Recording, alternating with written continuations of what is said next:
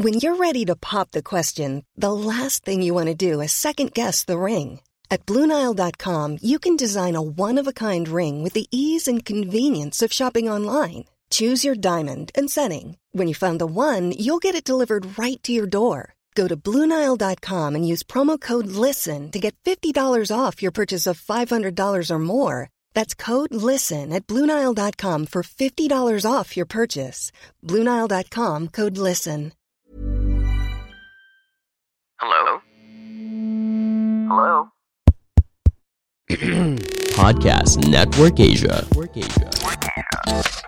This episode is brought to you by Podmetrics. Podmetrics is a podcast analytics platform that enables podcasters to see all the relevant data they need to know about their podcast's audience. Sign up now at podmetrics.co and use the referral code Wrestling2XPod. Again, the code Wrestling2XPod.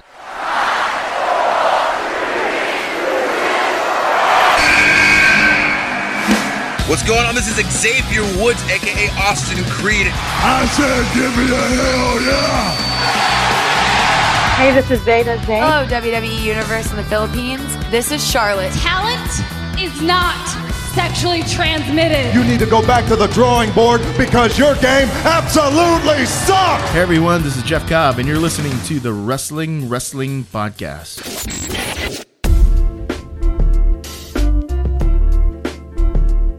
You are listening to the longest running weekly episodic Filipino wrestling podcast. This is the Wrestling Podcast. Stan Sy, Romaran, and Chino Liao all together on this special audio-only episode. And for this week on the show, we've got another international guest in the 21st century success story, Matty Wahlberg. He's calling in from Sydney, Australia. And, well, the reason why we reached out to him was because I saw on Instagram that he played young Ric Flair on Young Rock. But, you know, personally, there's also that connection to Survivor because he was on Australian Survivor 2019. So that's why I was really pumped to get this interview going.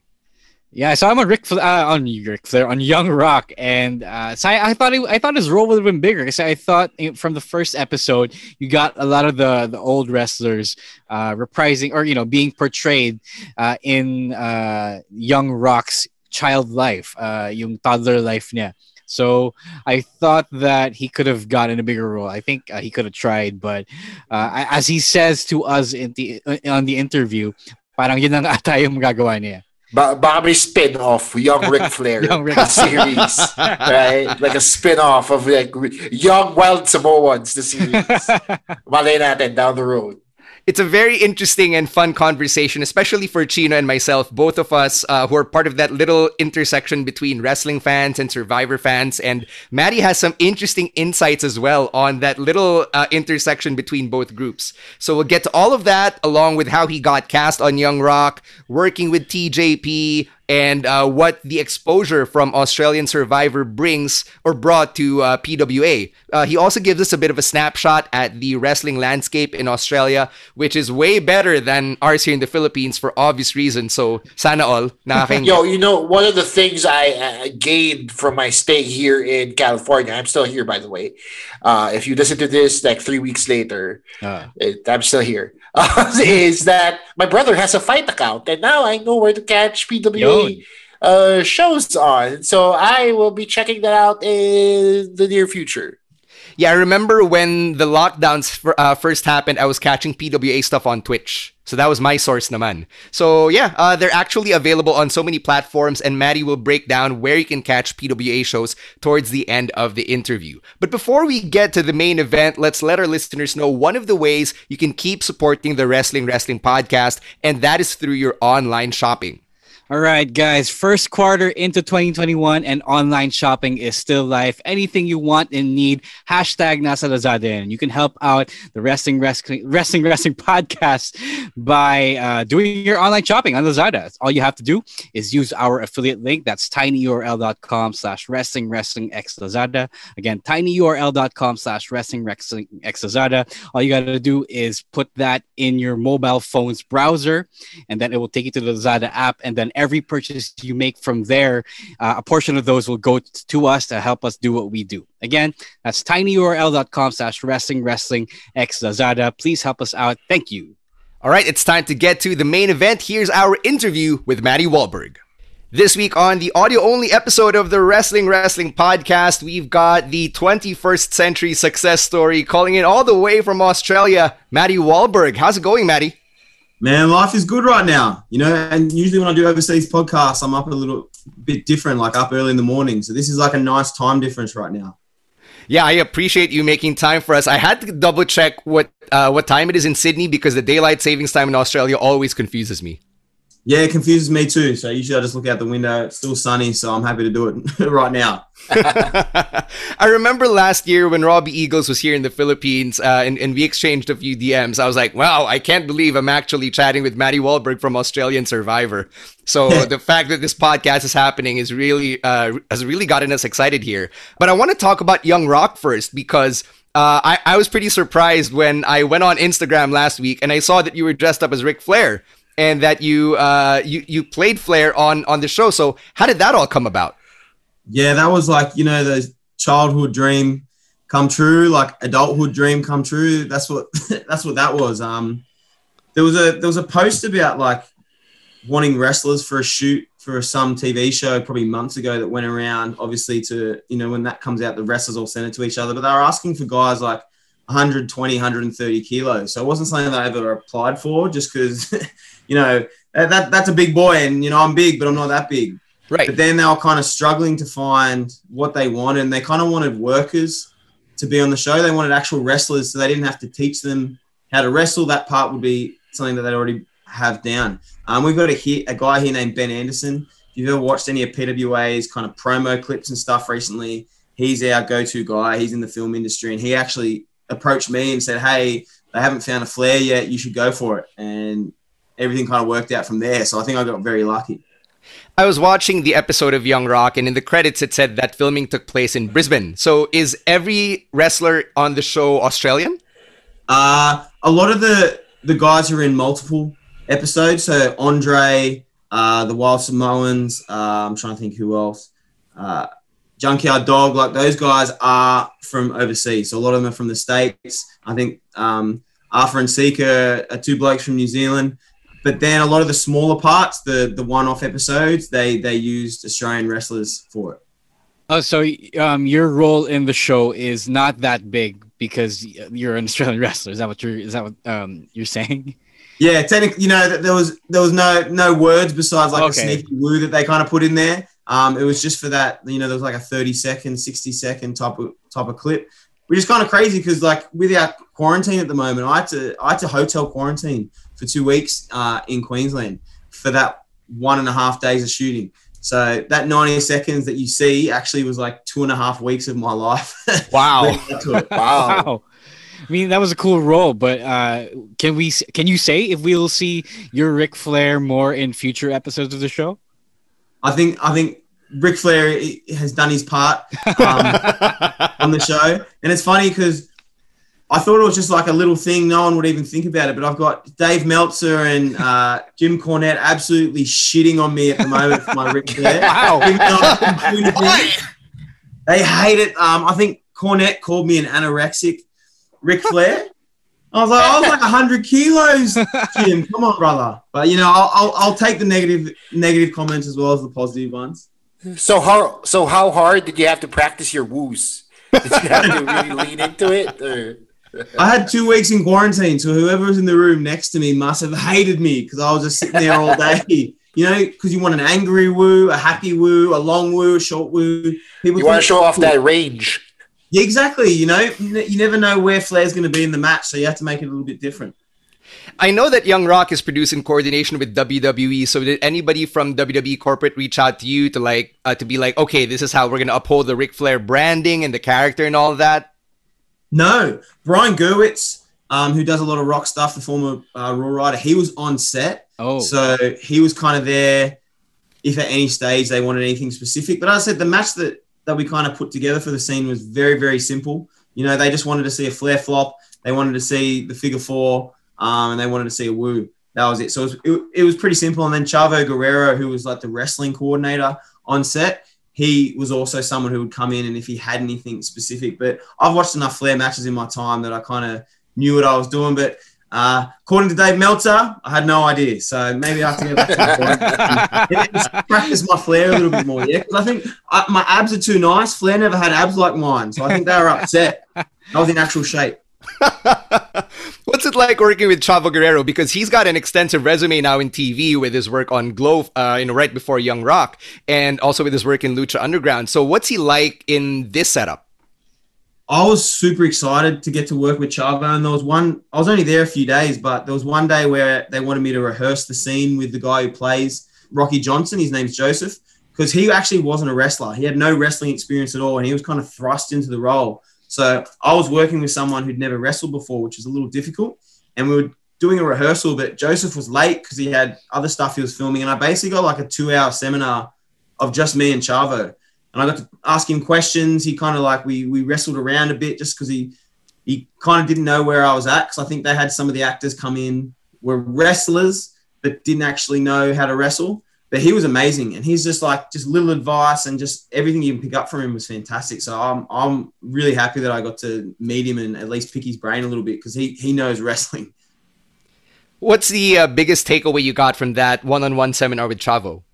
The main thing I was taught, like I went really deep with him, like psychology and all that type of stuff, and because he, you know, I really enjoyed him and Eddie as a tag team, and tag team wrestling is something that I've been trying to work on, and he just had a lot of advice and really cool stories about tagging with Eddie and how, you know, they would never go into a match with a game plan per se. And a lot of the times they would go out there and just listen to the crowd and work via the crowd, which especially in a modern setting, that's not something that a lot of wrestlers do. And I do find that quite interesting. So that's the main takeaway I had about not going in with a plan that has to happen and going into your match and seeing what happens during it.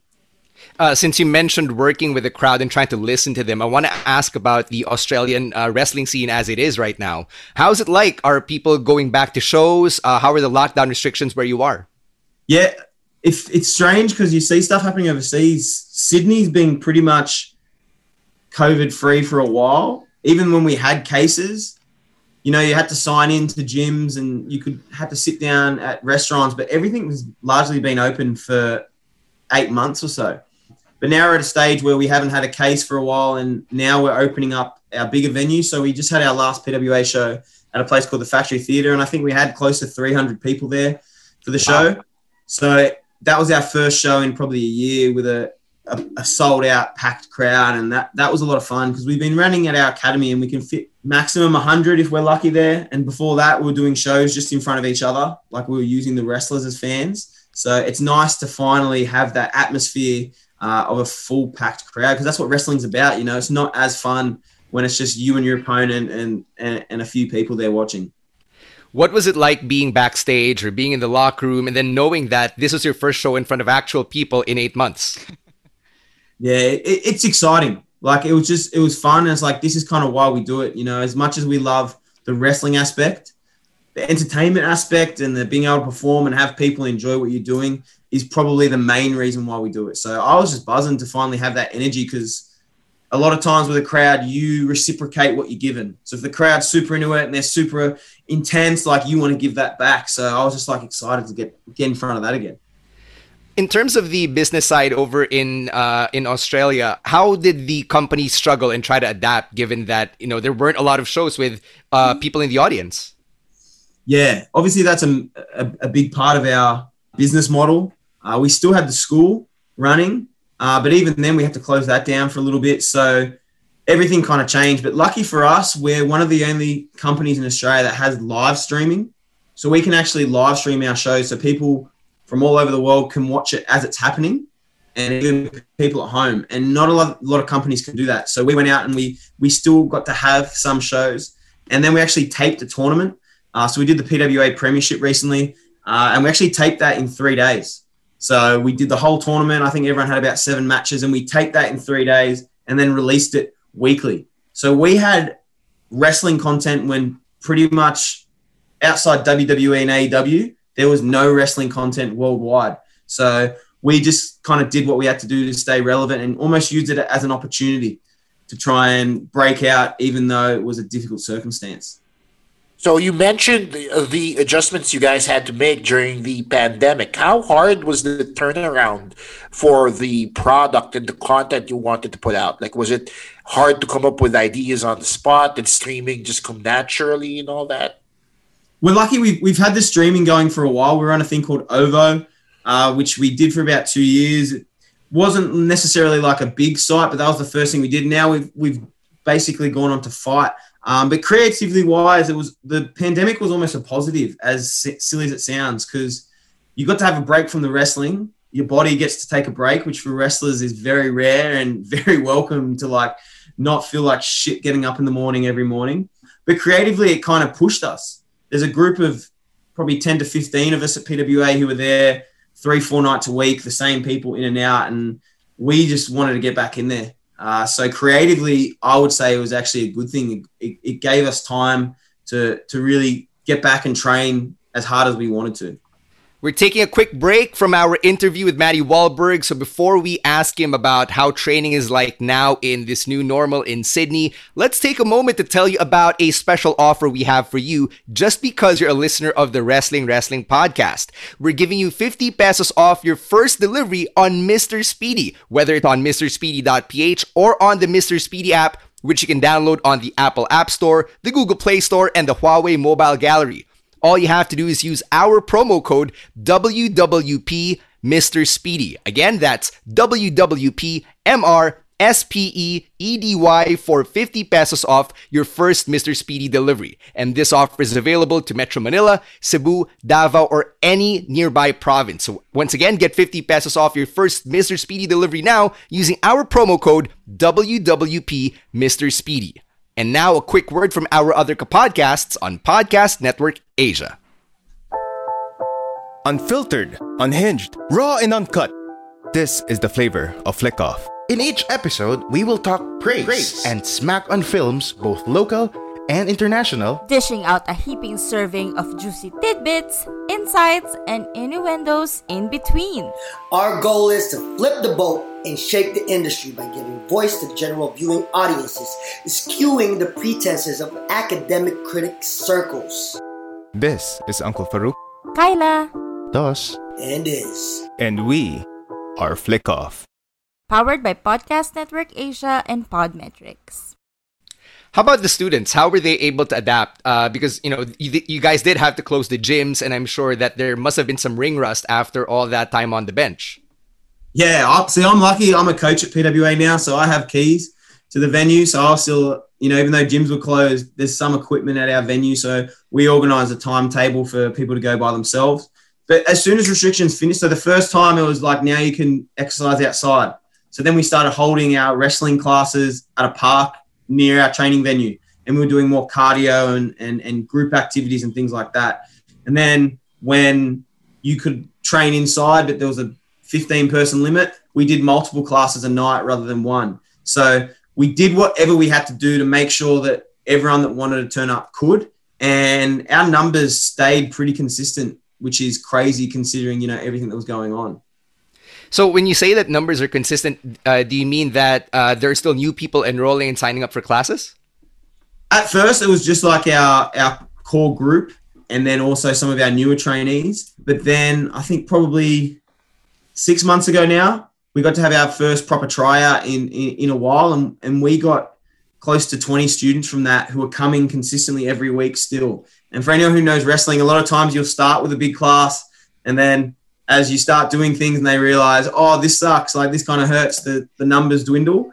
But for some reason, we had almost that full class pass on to our next stage. And they're super, super keen and there's some real talent there. So for us on the shows too, it's kind of exciting to see their passion and how they want to train so hard. And we're like, oh, well, you know, we used to be like that. We should be like that again. So that was a lot of fun, but there was a bit of a gap between getting those new people in.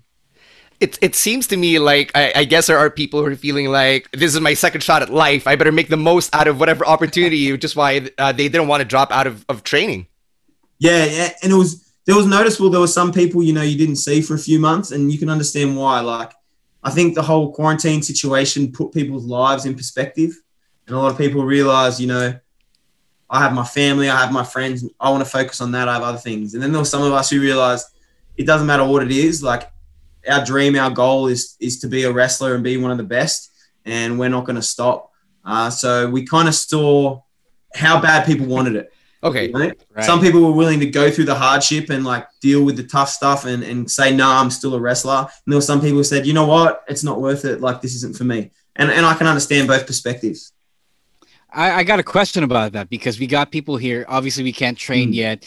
There are still restrictions over here, and people are trying to train. Some of my fellow trainees are trying to train. They're trying to roll and maybe bump at home. What do you suggest for those kids? Coming from you, a coach, what do you suggest for those guys who are raring to go, but they just can't? I remember that was the worst, and we were doing like Zoom. I'm sure you guys kind of do similar. We were doing like Zoom wrestling training sessions, and it's just like, it's just weird. It's like so hard to train wrestling without actually being to be physical.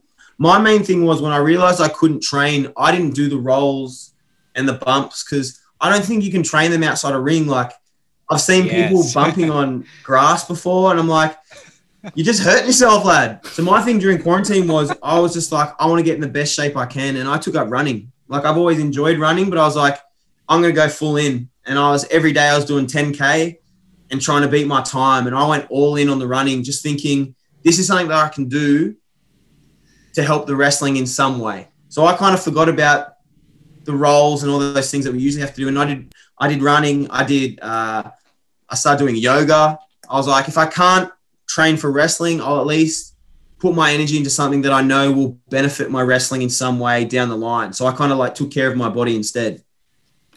I want to talk about your career and how this all started. So who or what made you want to become a wrestler in the first place?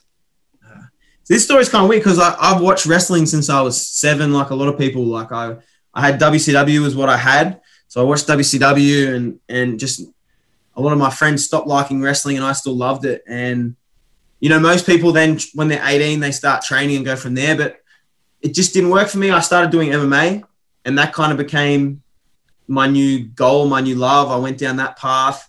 I traveled overseas. I lived overseas. I did all these things. And then I got to a stage, I was 24 and I was like, I still want to be a wrestler. I'm either going to do it now or I'm never going to do it. So I actually started training a lot later than most people did. But once I did start, it was like, this is the one thing that's been missing for me. But I'm kind of lucky in a sense because I got to live a normal life for a few years. Uh-huh. And now I'm doing the wrestling. A lot of people, you know, you start when you're 18 and your whole life is wrestling. Like, as much as I wish I trained earlier, I kind of am thankful that I got to go out and live my life a certain way because now I can go 100% on the wrestling and I have no regrets. Who were the wrestlers that you latched onto? Like the ones that you'd say were really your influences? The first one who really got me was like Shawn Michaels. I was always a smaller kid. So obviously like a lot of people, I was like, wow, have a look at that guy. And then when I was a teenager, I really got into like American indie wrestling and that was like my thing. So like Ring of Honor, CZW, PWG, like that's what I like to watch. And I guess I was that wrestling fan who was like, oh, it's not WWE. Look how cool this is. Like I was that guy. So like Ring of Honor, I was like AJ Styles was like the one and that got me in like TNA as well. So a lot of those like American indie style wrestlers were the ones that I gravitated towards. And they're the ones I would say even today have the biggest influence on my career and kind of the way I wrestle is off that late 2000s, you know, mid 2010s, that American indie style. So you mentioned your influences in the ring. Does the MMA background you have play a factor in it, or are you just strictly a professional wrestler? It's definitely something I'm using more now. At first, with the character that I was portraying, I didn't really have to use that type of stuff. I guess my character was a bit cowardly and move-wise, I didn't use any. But as I've kind of progressed, I've used it more, especially because it's something that can differentiate me from a lot of wrestlers. You know, a lot of wrestlers will do MMA-style kicks and things like that, but if they don't have that background, I can tell the difference, and I think some other people can.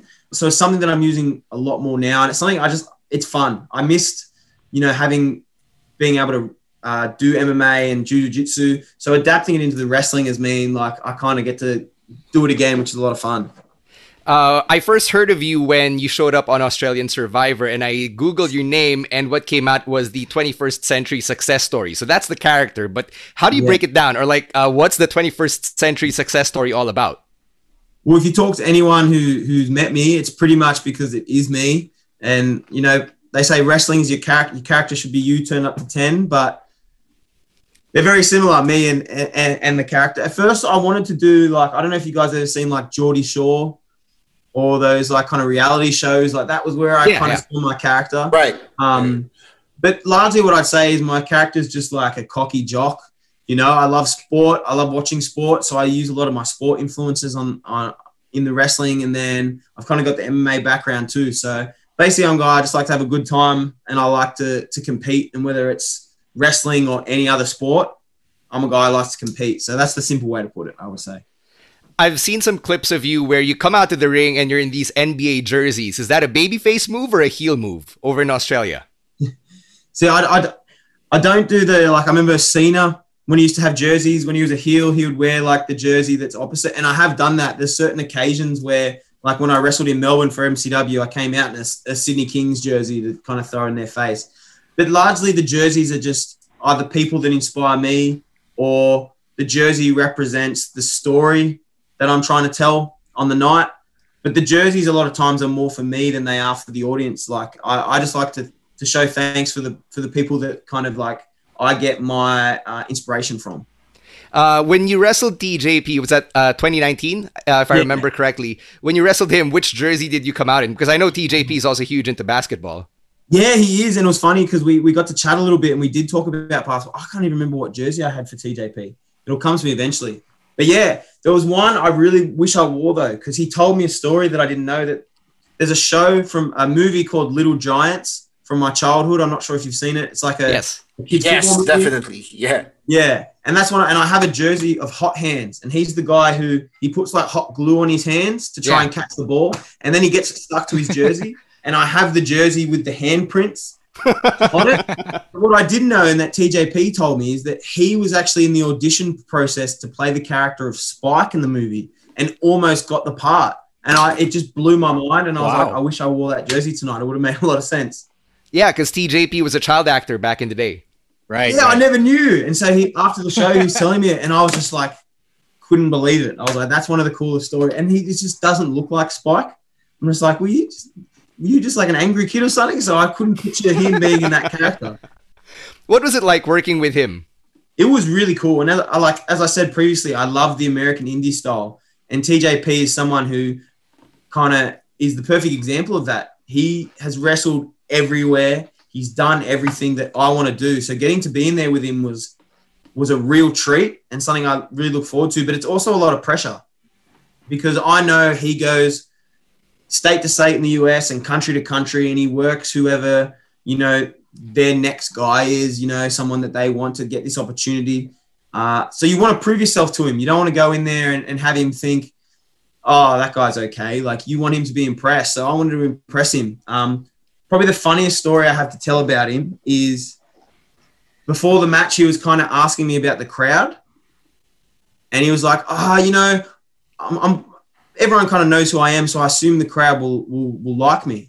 And I was trying to tell him, like, yeah, PWA's, you know, very interesting where the crowd really likes the PWA guys. And he was like, oh, we'll see. And then we got out there and you're lucky you said I can swear. We got in the ring and within about 5 seconds, the crowd was chanting TJ's a shit cunt.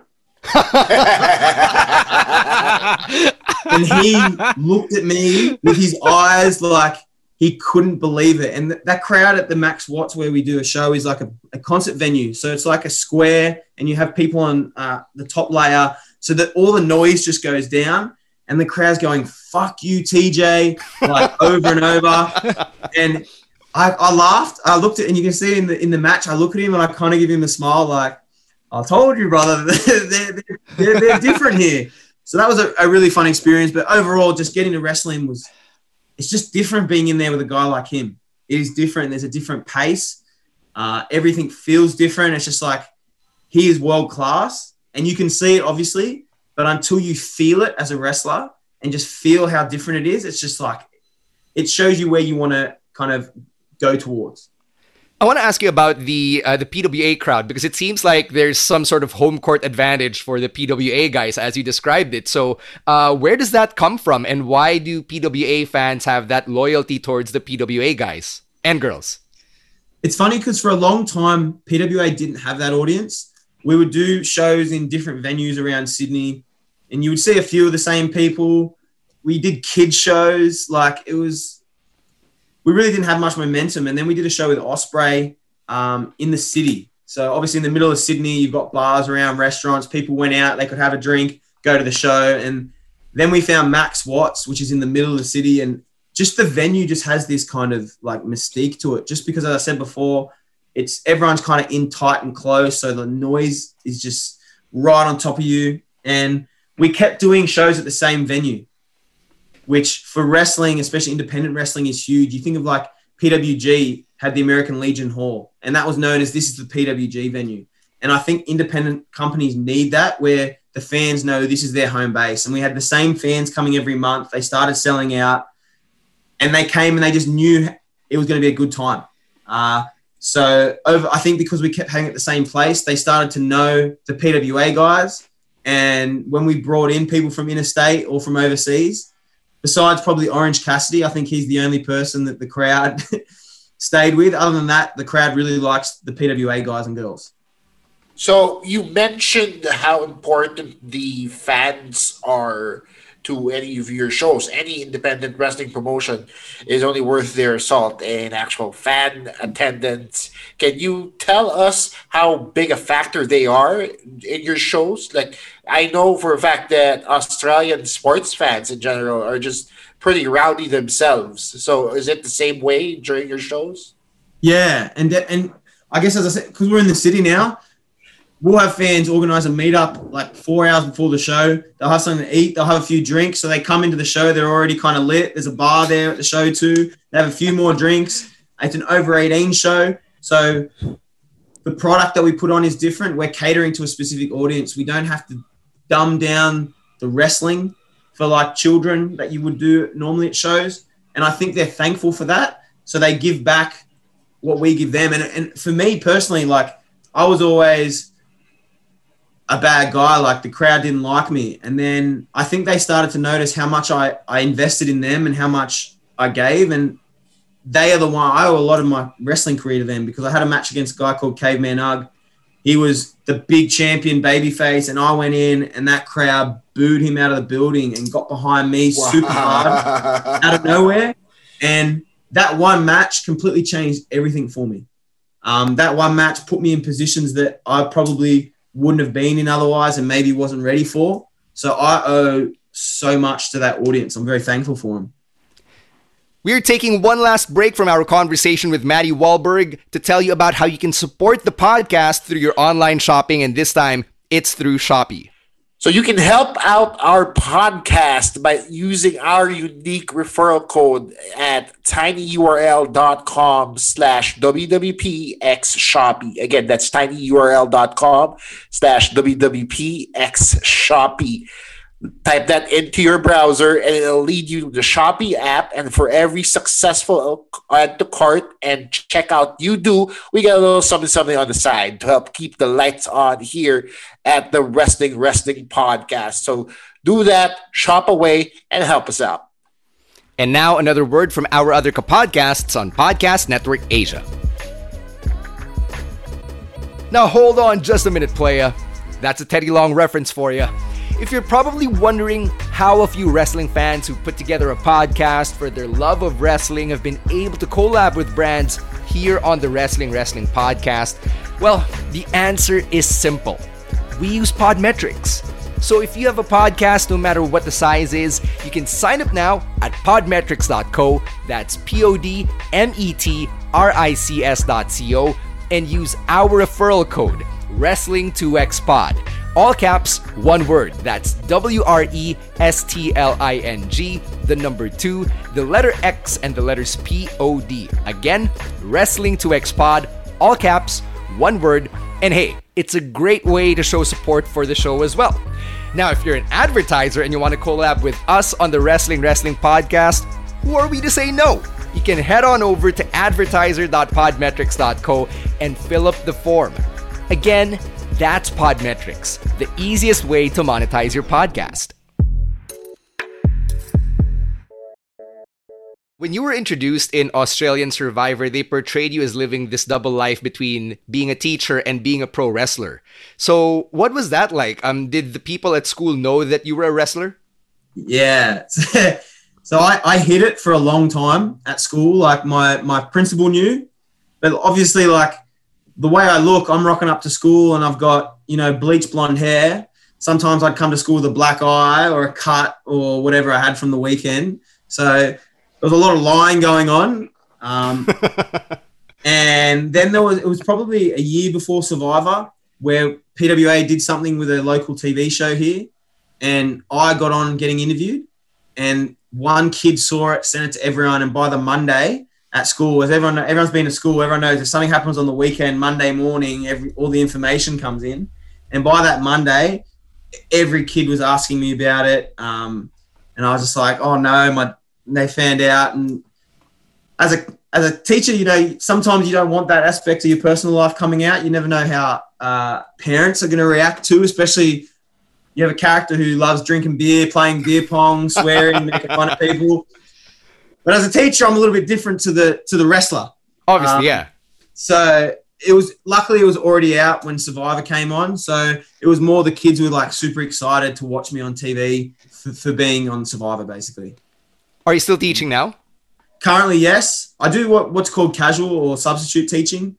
Just with the wrestling, like teaching takes a lot of time outside of school hours. And at the moment, I'm completely focused on the wrestling. So I just go in a few days a week, help out, that type of thing, just because wrestling is what I want to do right now.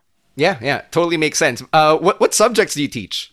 I teach history and English. At the moment, I just fill in for whatever, but history and English are my two favorite things. Everyone always says, oh, you must be PE. I'm like, no, just because I'm athletic doesn't mean I'm not smart, right? Of course. Hey. I did have you pegged as an English teacher, so that all tracks. Yeah, my Instagram, perfect grammar every time. Hey. A+. Hey, so you have found yourself at the unique cultural midpoint, I guess you could say, in terms of wrestling and Survivor, two areas in the cultural landscape that are really known for their rabid fans. So in your experience, which one has the more vicious fandom? Is it Survivor or is it wrestling? Ooh, that's a good question, because I started calling them Survivor marks online. I was trying to explain to people that Survivor fans are just wrestling fans. Like the way if they like someone, they are so behind them, they'll do anything for them. But if they don't like someone, they're mean. Like, I think I got more mean comments from Survivor fans than wrestling fans. Like they went in on me and I loved it. But the one thing Survivor fans don't know is that, you know, I have the ability to make you feel a certain way. And maybe I'm doing it on purpose. They don't understand that. So Survivor fans, whatever they see, they believe. Whereas some wrestling fans now watch enough wrestling that they know sometimes a wrestler is doing something for a certain reason to make you feel a certain way. But they're both insane. They both do my head in time. There's some great Survivor and wrestling fans. There's some terrible wrestling and Survivor fans, but it's like any fan base, really. How did you get on Survivor to begin with? Did you apply or were you recruited? So I applied. I've always been a huge reality fan. Like I love Survivor, The Challenge, any type of competitive-based reality show.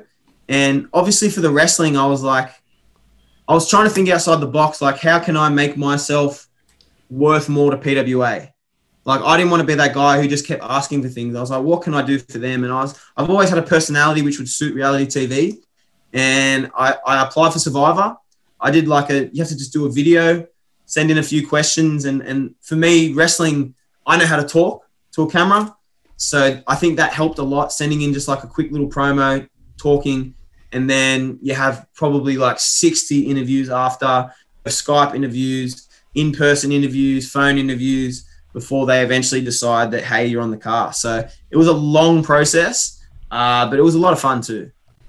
So when they cast you, I remember you told this story on a different podcast, or I think it was on Talking Tribal, where you mentioned the Survivor producers went and watched you at a show at a PWA show. So did they cast you with a specific archetype in mind? I think I went in knowing what I wanted to do. I knew what would work for me to get TV time, what would work for my wrestling career, and what would work for... I've watched enough reality TV where I knew an easy place for me to fit in. And I've told this story before too, but the last big audition they do, they play Mini Survivor. So they have 12 people they're thinking about casting. They bring them in a room. You do 3 mini challenges and then have a vote, and you vote someone out. And it was like it was crazy. But when we were there, you had to, at the end, you had to just say who you were and why you think you were going to be on Survivor. And everyone did the classic, like, oh, it's been my dream since I was 8 to be on this show. Like, just everyone said the same thing. And I went in and I torched the room. I went one by one around the line and said, like, look at you. You've never been in a gym in your life. What are you beating me in? Are you being serious? You got video games guys over here. You can be online. But, like, I went down and I just torched them all. And I knew that no one goes into reality TV wanting to be the bad guy. But I was like, I'm more than happy to play that role. So I think they saw that I was happy to do that. And I have the ability to just talk and say horrible things about people that are also pretty funny. So I think both myself and the producers knew exactly what we were getting ourselves into. But you weren't the bad guy at all in your season. Like, I remember I was clearly rooting for you because you were a wrestler. But even if you weren't a wrestler, I would have still found myself rooting for you, especially when you basically got swap fucked and you were in the minority after the swap.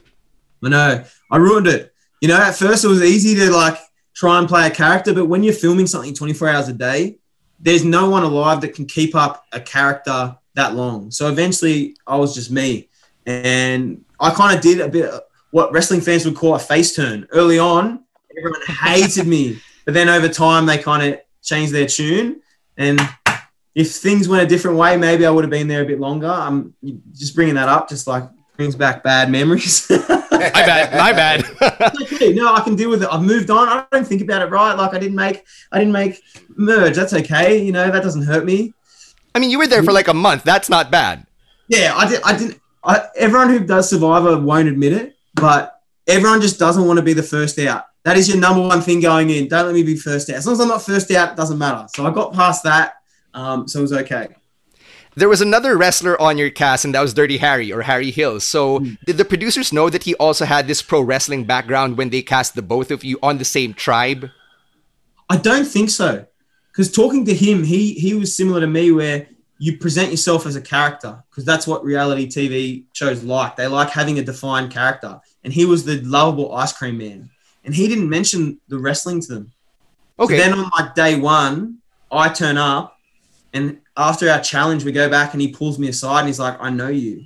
He goes, you're Matty Wahlberg. And I was like, yeah, dude. And then turns out like he'd trained in Perth with like Ricky South and Big Fudge and guys that I train with, and we had this mutual connection and we knew similar people, and it just blew my mind, because I was like, I did not expect to meet another wrestler out here, but it was also really nice because it means like we could chat and we kind of understood each other before things even began.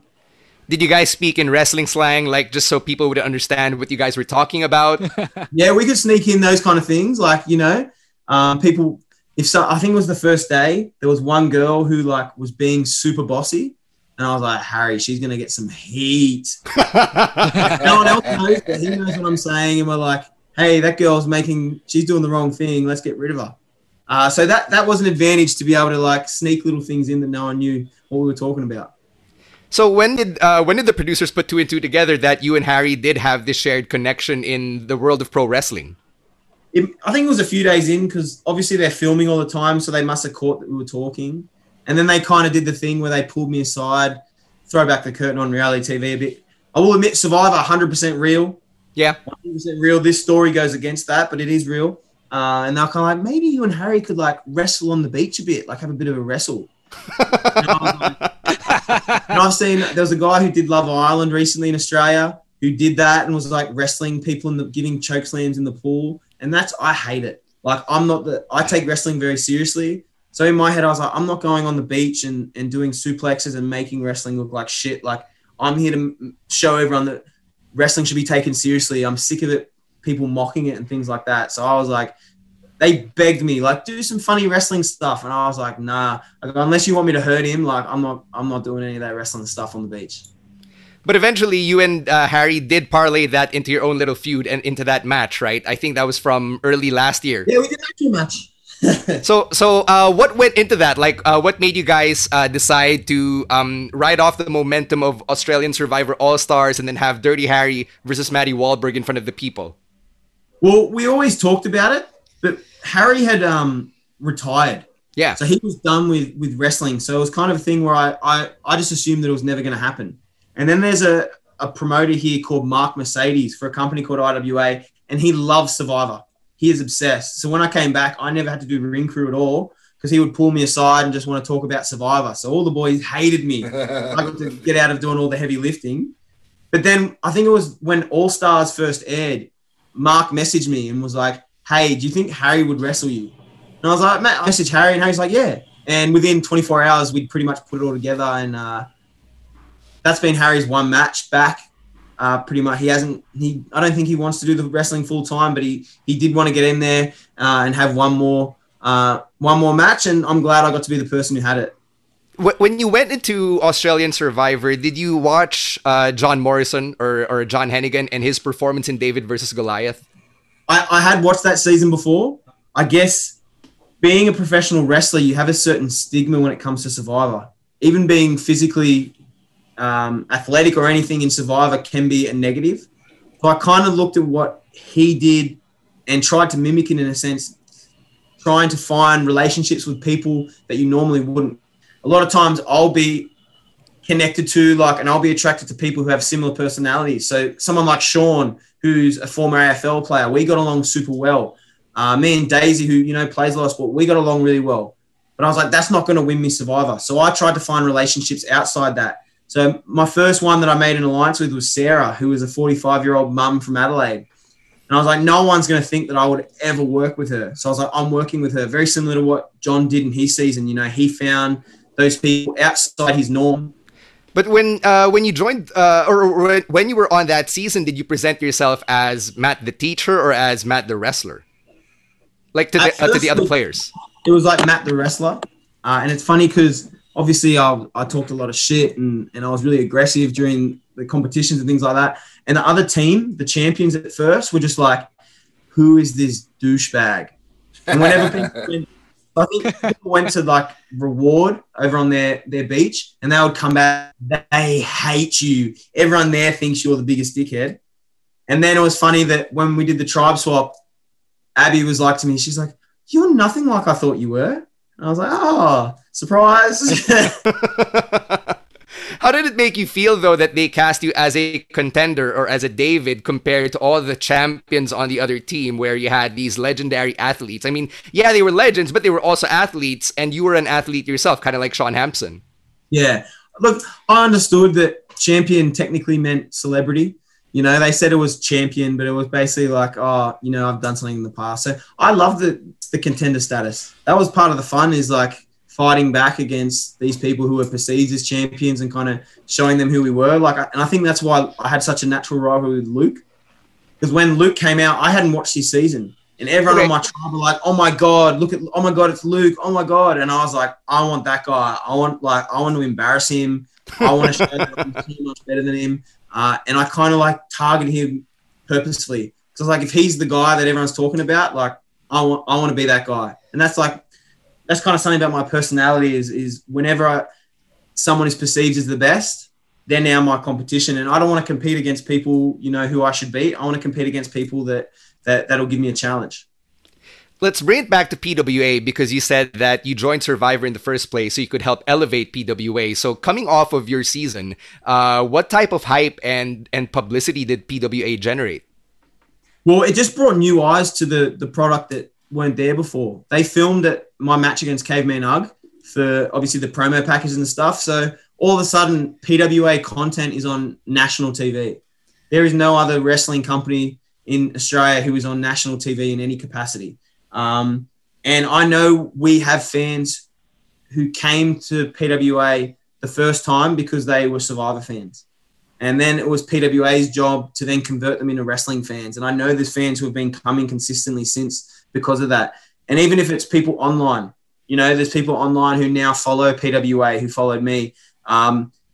It's definitely opened us up to a new audience. And I'm kind of noticing now that, like, there's more of these things happening. Like Sam Osborne was just on The Voice recently with his partner. He was on there, and a lot of TV shows are using PWA. We have some stuff coming up that I can't talk about where brands in Australia have seen that this PWA company can work well for them, that we're professional and that we understand what to do to be entertaining. They don't have to train us. They don't have to tell us what to do. We just do what we do and it works for them. So it hasn't just opened doors with fans. It's also opened doors with the Australian television industry and having people from that industry wanting to work with us more.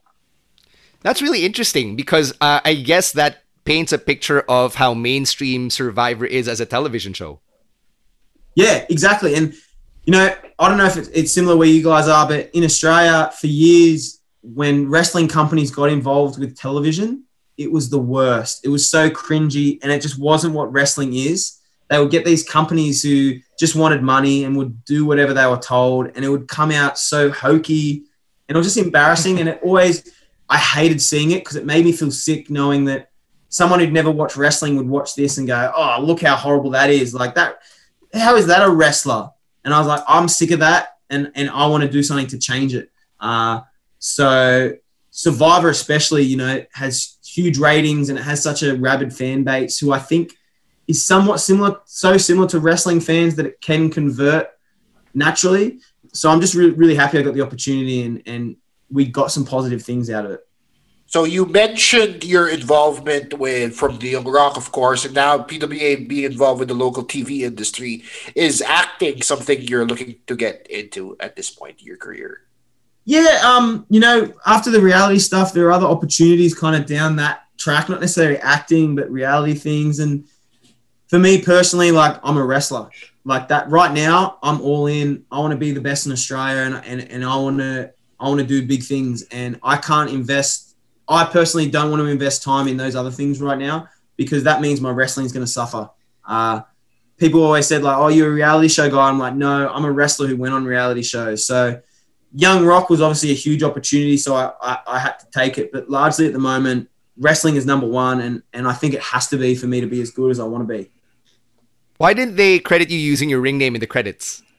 I don't know. I don't think they even understood that because obviously I have my real name, I have my worker name and all my emails, everything was with the worker name. So I thought that was all organized. But unfortunately they decided to go with my real name. It is what it is. You know, these opportunities, you can't really complain. So at least I got my name on the credits. That's the main thing.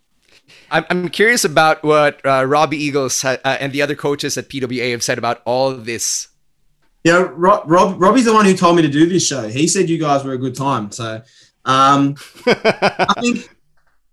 think like a lot of my friends, they were like, of course. Like they assumed that I would eventually do something similar to this just because it's kind of my personality and I've almost done other reality things before. I got asked to do a few dating shows, but it just wasn't for me. Like that's not my type of style. But I think they loved it. And Robbie's like a huge Survivor fan now. He'd never watched it. Because of you.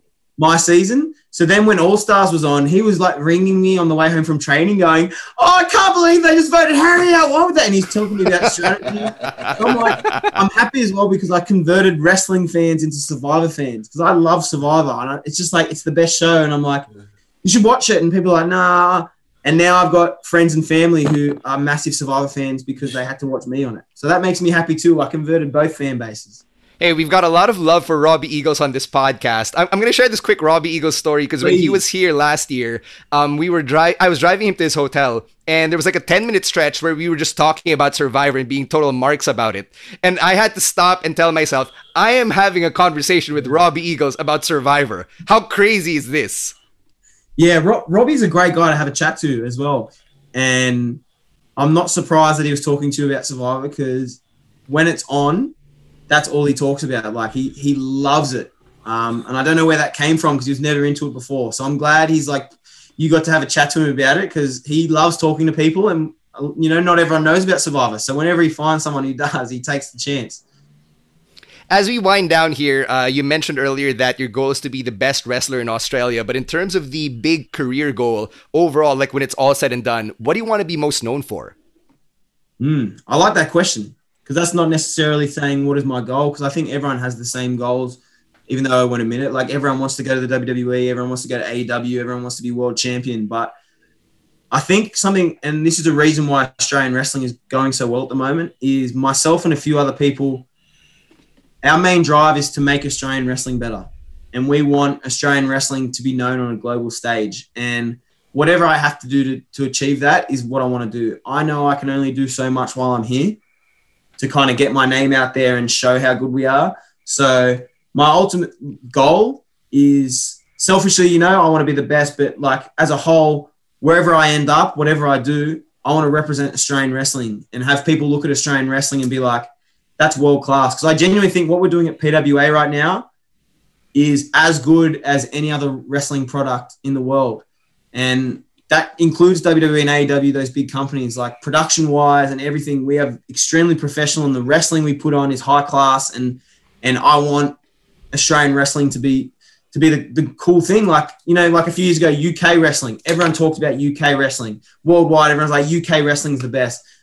I want that for Australian wrestling. I want everyone all over the world to be like, damn, those Australians are good. Like, I want to go to Sydney to watch a PWA show. I want to go to Melbourne to watch an MCW show. That's what I want for the scene here. All right, I got a question. As a coach, I've seen a lot of people wanting to be wrestlers despite the pandemic not really allowing training. What is your advice to them while they wait out the whole thing? I think the main thing you got to do is, number one, with wrestling, you have to be patient. I've been someone who hasn't taken that advice in the past. Like, as a wrestler and somebody who wants to be, you want it all now. You want to be on the show right now. You want to be in the main event. You want to be the champion right now. And I don't think people understand that there's a time and place where those things happen more naturally. So my main advice would be patient. Your time will come. You know, it might not be today. It might not be a month. It might be in a year, but your opportunity will come. And whether that's to start training or as a wrestler, your opportunities on shows being presented, that'll eventually come. And while you're waiting, do things in your life that will help your wrestling. So obviously get in shape, go to the gym, have good cardiovascular shape, take care of your body, do yoga, stretch. If there's outside entertainment opportunities, you know, if you can kind of tailor your career, like if you can get involved in social media, or you can be a camera person, or you can find things that you can do in day-to-day life that would work and help on a wrestling show, that is such a massive blessing. Because, you know, we have wrestlers or people involved in our company now who, we have someone who works for Channel 10 as their social media person, and they get involved with us and they have certain things they can help us with. So mostly I would say find a way to tailor your life to help your wrestling. Obviously do things that make you happy and things like that, but there are outside interests while you're not in wrestling that can eventually help the wrestling itself. All right. For our listeners here in the Philippines, whether you're listening because you love Survivor or because you love wrestling, where can they catch more of Matty Wahlberg and PWA? So obviously we're all over socials, PWA Australia, Matty Wahlberg 21. But next Friday the 12th, we're back on Fight TV. So our first Fight TV card was amazing. And this one's insane. I think you got the main event, Ricky South versus Caveman Ugg. The first time Ugg's defending the PWA title in over a year because of the pandemic. Jessica Troy and Charlie Evans are having a no DQ match. For anyone who knows those girls, like, that is going to be ridiculous. And we've got a 30-person rumble as well. So Fight TV, that's where you can see all our shows now. And I'm excited for people to see PWA live. Well, Matty, I really enjoyed this interview, and I got to say thanks for being really candid with us, and congratulations on the success of your Young Rock cameo. No worries. So, Steve, thank you for the positive energy. I'll send a DM to Dave Meltzer. So I did well, you know, so now I feel a bit better about myself. For sure. Thanks again to Matty Wahlberg for joining us here on the Wrestling Podcast. Ooh. You know, I didn't know that Dave Meltzer and Jim Cornette were taking a shit on him. It's probably par for the course because they have to watch the shows and then they have opinions about the shows. Also, guys, I mean, it's not beneath them to do that. Yung sunog nga ng sarili, nagko-comment sila eh. So what more a young Ric Flair cameo? I mean, why is it like why is it like Maddie's fault? Kasi, I mean, if anything, it should be on the showrunners, diba? But you know, Matty did a good job as young Ric Flair. It's not the point of the show. I mean, yeah, it's not like it was called Young Ric Flair to begin with. Right? It was Young Rock in Young Rock. It was Young Rock. You know? Well, yeah, that was one of the funnier stories from the interview. If you're loving these audio-only episodes that we're doing, please keep supporting the Wrestling Podcast. And one of the ways you can do that is by signing up for our exclusive Patreon program. Right, guys, if you want to, get all the benefits that come with being a exclusive Wrestling Podcast patron, all you got to do is just sign up on our Patreon. That's patreon.com/wrestling podcast. Benefits include Discord community, exclusive show reviews of Raw, SmackDown, NXT, Dynamite, pay-per-views, other content on our Patreon, exclusive merch that you can get just by signing up, and a whole lot more. And a watch party. Watch parties on. Yeah. Watch parties of your favorite big events. And face masks. Yeah, your merch. All of those you can get all for the low price of 250 pesos a month. Again, that's 250 pesos a month by signing up on patreon.com/wrestling podcast. Other content that we're putting out there, of course, if you want to get your daily fix of wrestling news and reviews, you can check it all out on SmartHenry.com. That's SmartHenry.com for your daily dose of wrestling news and reviews. And you can also check out our other podcasts here on Podcast Network Asia. For me, it's my podcast about radio DJs, both past and present. It's called On Deck with Stan Sy. And for Chino, you can check out the previous episodes of his own solo podcast called The Class Clown with Chino Liao. If you want to keep chatting with us and keep the conversation going on social media, Twitter, it's at Wrestling2XPod, at Roiswar, at Chino Supersized, and at _Stan Sy. And as always, the weekly live streams are still ongoing on Kumu, so please follow us there at Wrestling Pod. And as Chino loves to say, smash those hearts, send them all in, and we'll see you on the next live stream of the Wrestling Podcast. Until then, we got to get out of here, so huge shout out to Babyface producer Nikay Lucanias for putting these episodes together and the rest of the Podcast Network Asia team. On behalf of Romaran and Chino Liao, please stay safe, continue to wear your mask, and don't forget to register to vote in time for 2022. My name is Stan Sy, and this episode of the Wrestling Podcast is in the books. Peace. The views and opinions expressed by the podcast creators, hosts, and guests do not necessarily reflect the official policy and position of Podcast Network Asia. Any content provided by the people on the podcast are of their own opinion and are not intended to malign any religion, ethnic group, club, organization, company, individual, or anyone or anything.